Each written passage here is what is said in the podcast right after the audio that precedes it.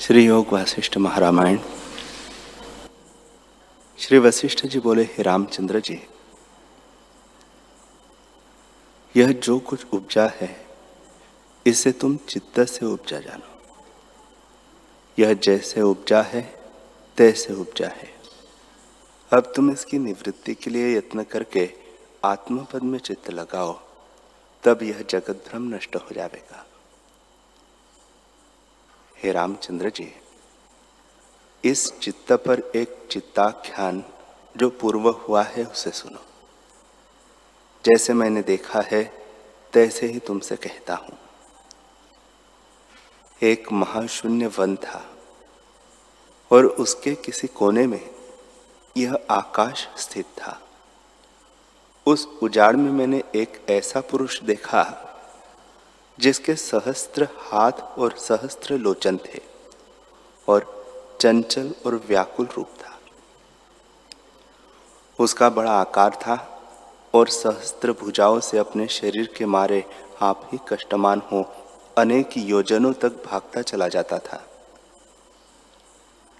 जब दौड़ता दौड़ता थक जाए और अंग चूर्ण हो जाए तो एक कृष्ण रात्रि किनाई भयानक रूप कूप में जा पड़े। और जब कुछ काल बीते, तब वहाँ से भी निकलकर कुंज के वन में जा पड़े। और जब वहाँ कंटक चुभे तो कष्ट पावे। जैसे पतंग दीपक को सुखरूप जान के उसमें प्रवेश करे और नाश हो, तैसे ही जहाँ सुखरूप जान के प्रवेश करे, वही कष्ट पावे। और फिर उसी वन में जा पड़े। फिर वहाँ से निकलकर आपको अपने ही हाथों से मारे और कष्टमान हो और फिर दौड़ता दौड़ता कूप में जा पड़े। वहाँ से निकल फिर कदली के वन में जावे और उससे निकलकर फिर आपको मारे। जब कदली वन में जावे तब कुछ शांतिमान और प्रसन्न हो। दौड़े और आपको मारे। और कष्टमान होकर दूर से दूर जा पड़े। इसी प्रकार वह अपना किया, आप ही कष्ट भोगे और भटकता फिरे। तब मैंने उसको पकड़ के पूछा कि, अरे, तू कौन है? यह क्या करता है और किस निमित्त करता है? तेरा नाम क्या है? और यहाँ क्यों मिथ्या जगत में मोह को प्राप्त हुआ है? तब उसने मुझसे कहा, कि न मैं कुछ हूँ, न यह कुछ है, और न मैं कुछ करता हूँ। तू तो मेरा शत्रु है। तेरे देखने से मैं नाश होता हूँ। इस प्रकार कहकर वह अपने अंगों को देखने और रुदन करने लगा।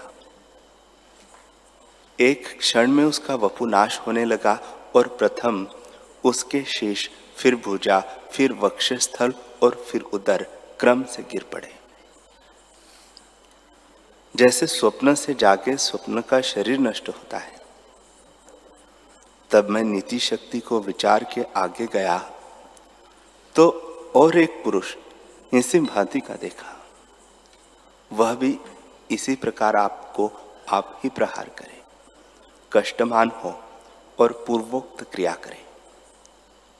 जब उसने मुझको देखा, तब प्रसन्न होकर हंसा और मैंने उसको रोक के उसी प्रकार पूछा तो उसने भी मेरे देखते देखते अपने अंगों को त्याग दिया और कष्टवान और हर्षवान भी हुआ। फिर मैं आगे गया तो एक और पुरुष देखा। वह भी इसी प्रकार करे कि अपने हाथों से आपको मार के बड़े अंधे कूप में जा पड़े। चीरकाल पर्यंत मैं उसको देखता रहा और जब वह कूप से निकला तब मैंने उस पर प्रसन्न होकर जैसे दूसरे से पूछा था पूछा। पर वह मूर्ख मुझको न जान के दूर से त्याग गया और जो कुछ अपना व्यवहार था उसमें जा लगा। उसके अनंतर चीर काल पर्यंत मैं उस वन में विचरता रहा। तो उसी प्रकार मैंने फिर एक पुरुष देखा कि वह आप ही आपको नाश करता था। निदान उसको मैं पूछूँ, और जो मेरे पास आवे, उसको मैं कष्ट से छुड़ा दूँ और आनंद को प्राप्त करूँ।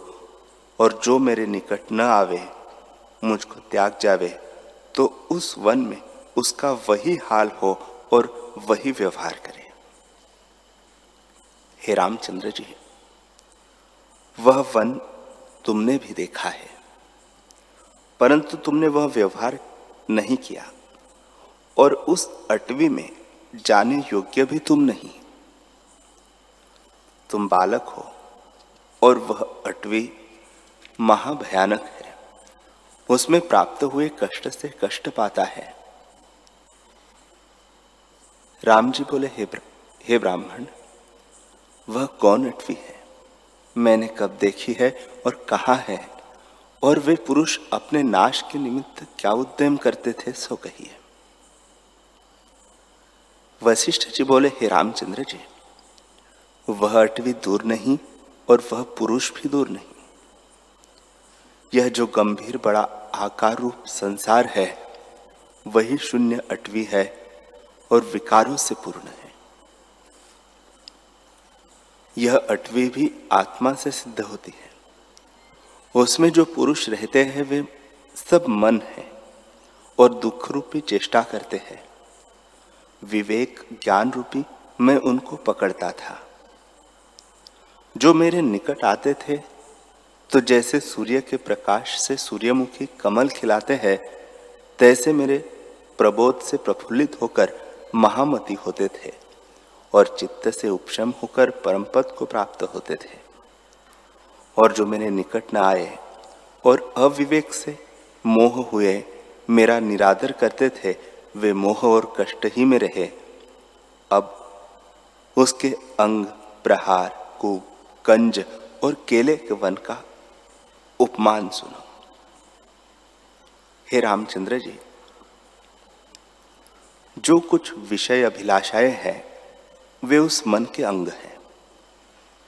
हाथों से प्रहार करना यह है कि सकाम कर्म करते हैं और उनसे फटे हुए दूर से दूर दौड़ते और मृतक होते हैं। अंधकूप में गिरना यही विवेक का त्याग करना है। इस प्रकार वह पुरुष आपको आप ही प्रहार करते, भटकते फिरते हैं और अभिलाषा रूपी सहस्त्र अंगों से घिरे हुए मृतक होकर नरक रूपी कूप में पड़ते हैं। जब उस कूप से बाहर निकलते हैं, तब पुण्य कर्मों से स्वर्ग में जाते हैं। वही कदली के वन समान है, वहाँ कुछ सुख पाते हैं। स्त्री, पुरुष, कलत्र आदि कुटुंब कंज के वन है और कंज में कंटक होते हैं। सो पुत्र, धन और लोगों की कामना है उनसे कष्ट पाते हैं। जब महापाप कर्म करते हैं, तब नरक रूपी अंधकूप में पड़ते हैं। और जब पुण्य कर्म करते हैं, तब कदली वन की नई स्वर्ग को प्राप्त होते हैं तो कुछ उल्लास को भी प्राप्त होते हैं। हे रामचंद्र जी गृहस्थाश्रम महादुख रूप कंज फन की नाई है। ये मनुष्य ऐसे मूर्ख है कि अपने नाश के निमित्त ही दुख रूप कर्म करते हैं। उनमें जो विहित करके विवेक के निकट आते हैं, वे शुभ, अशुभ कर्मों के बंधन से मुक्त होकर परम पद को प्राप्त होते हैं। और जो विवेक से हित नहीं करते, वे दूर से दूर भटकते हैं। हे रामचंद्र जी। जो पुरुष भोग भोगने के निमित्त तब आदि पुण्य कर्म करते हैं, वे उत्तम शरीर धर के स्वर्ग सुख को भोगते हैं।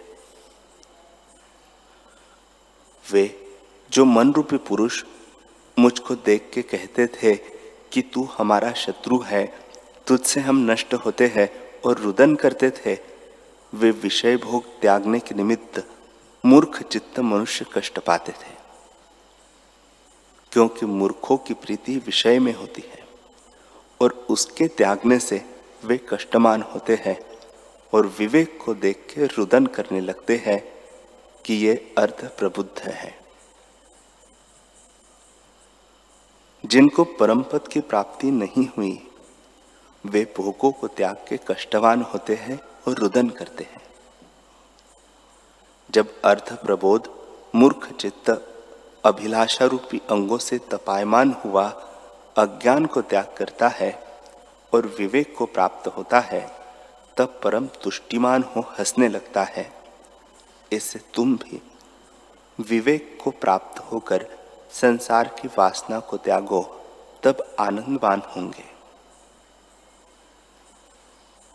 पूर्व के स्वभाव और नीच चेष्टा को त्याग कर वह इसलिए हंसता है कि मैं मिथ्या चेष्टा करता था और चीरकाल पर्यंत मूर्खता से कष्ट पाता रहा।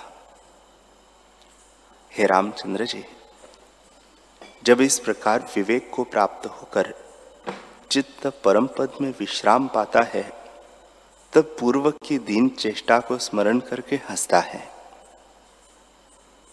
हे रामचंद्र जी, जब मैं उस मन रूपी पुरुष को रोककर पूछता था और वह अपने अंगों को त्यागता जाता था, वह भी सुनो। मैं विवेक रूप हूँ। जब मैं उस चित्त रूपी पुरुष को मिला, तब उसके सहस्त्र हाथ और सहस्त्र लोचन रूपी अभिलाषाओं का त्याग हुआ और वह अपने प्रहार करने से भी रह गया।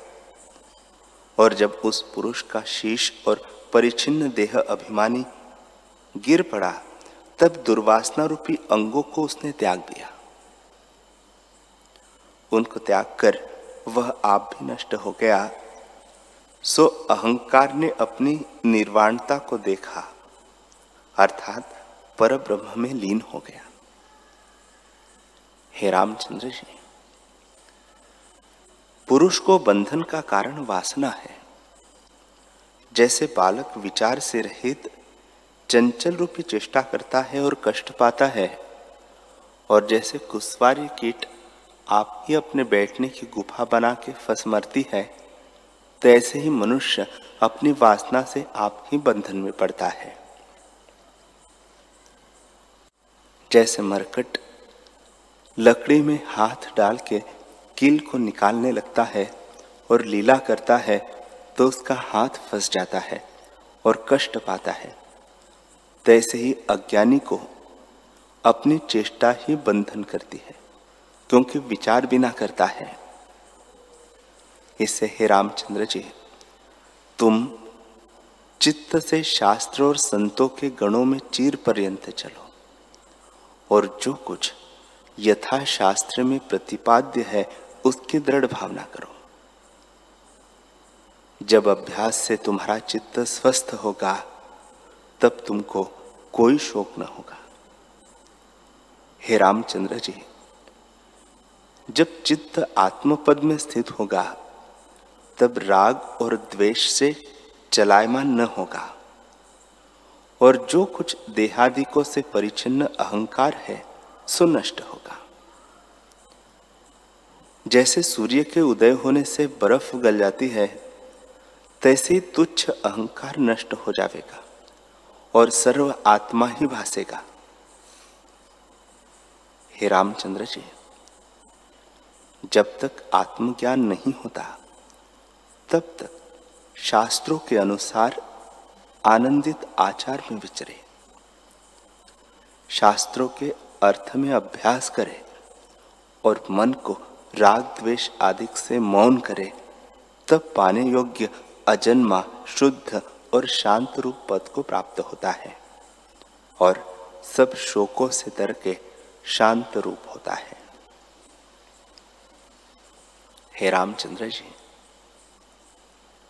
जब तक आत्म तत्व का प्रमाद है, तब तक अनेक दुख प्रवृद्ध होते जाते हैं, शांति नहीं होती।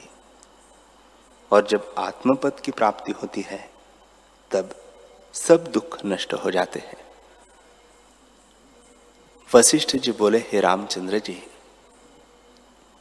यह चित्त परब्रह्म से उपजा है, सो आत्मरूप है और आत्मरूप भी नहीं। जैसे समुद्र से तरंग तन्मय और भिन्न होते हैं, तैसे ही चित्त है।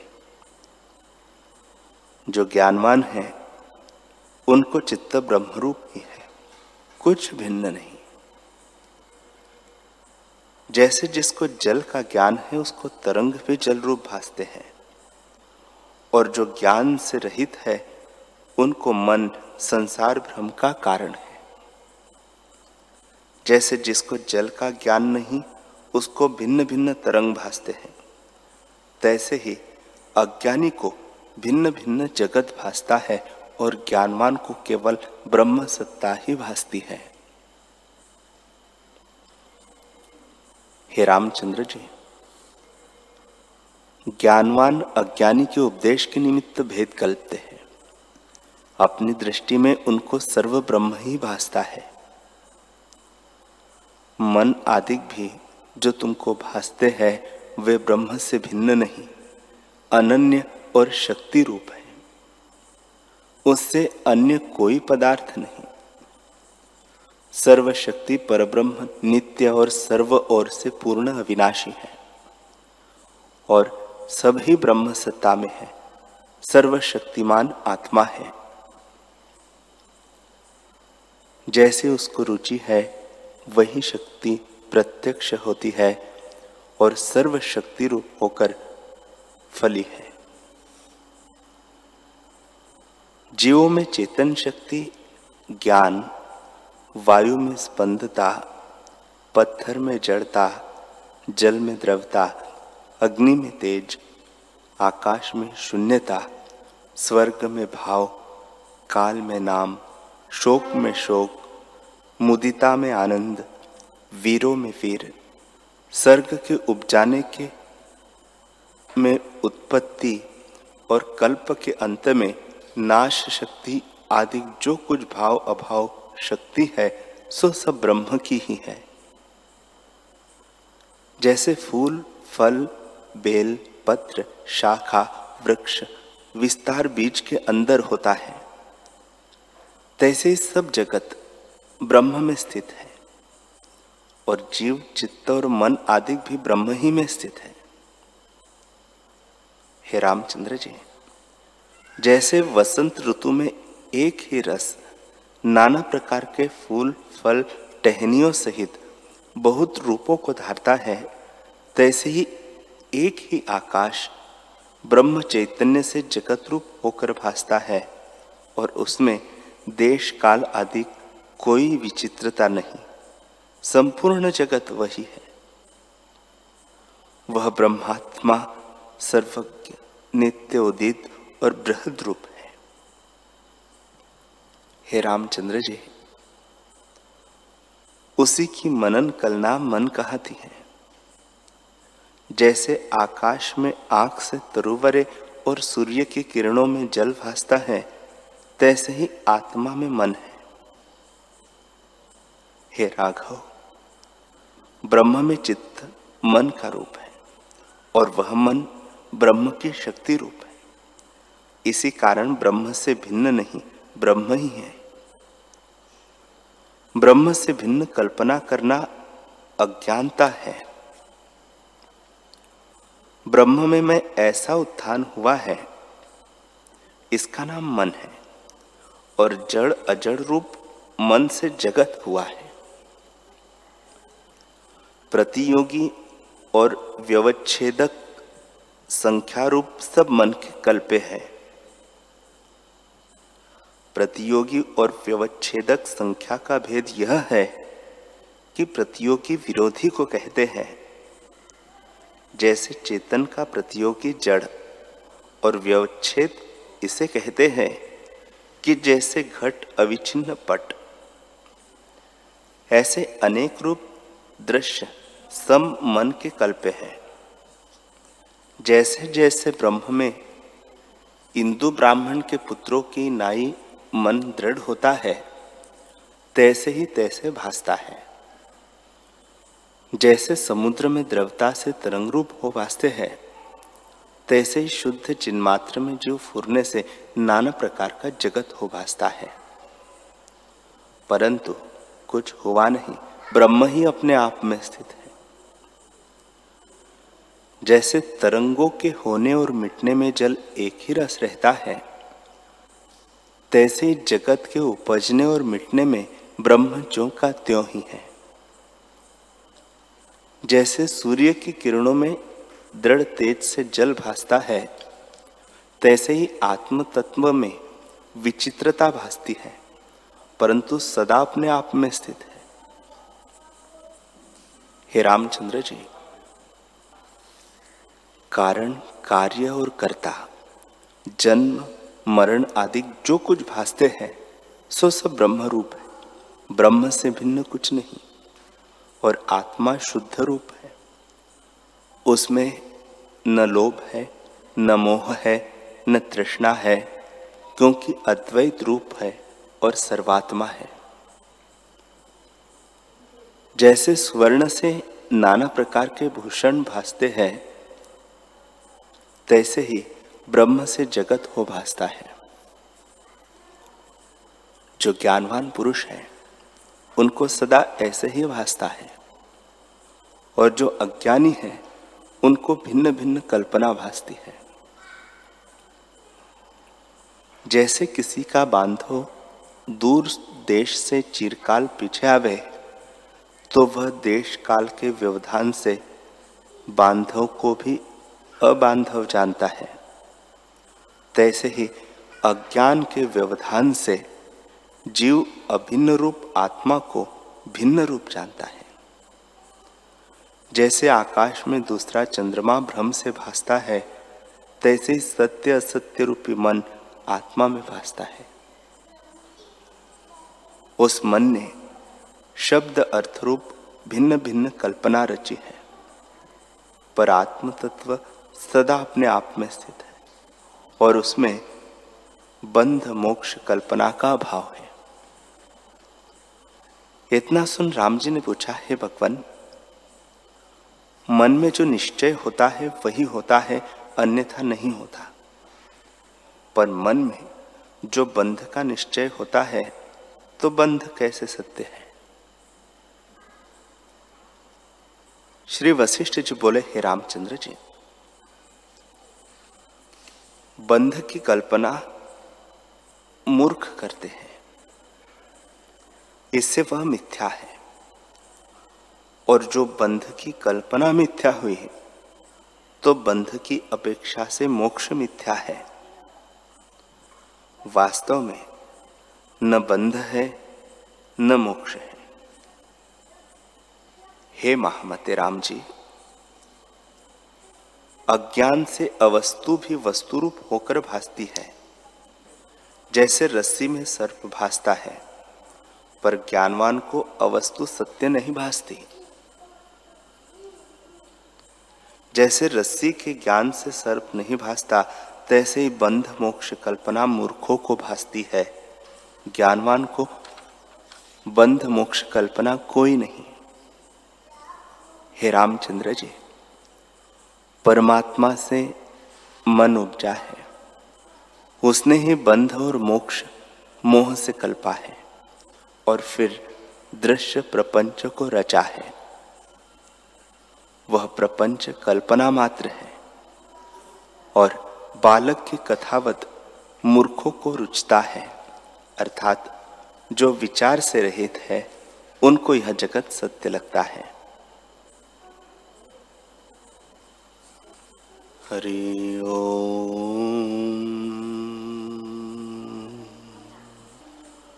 हरि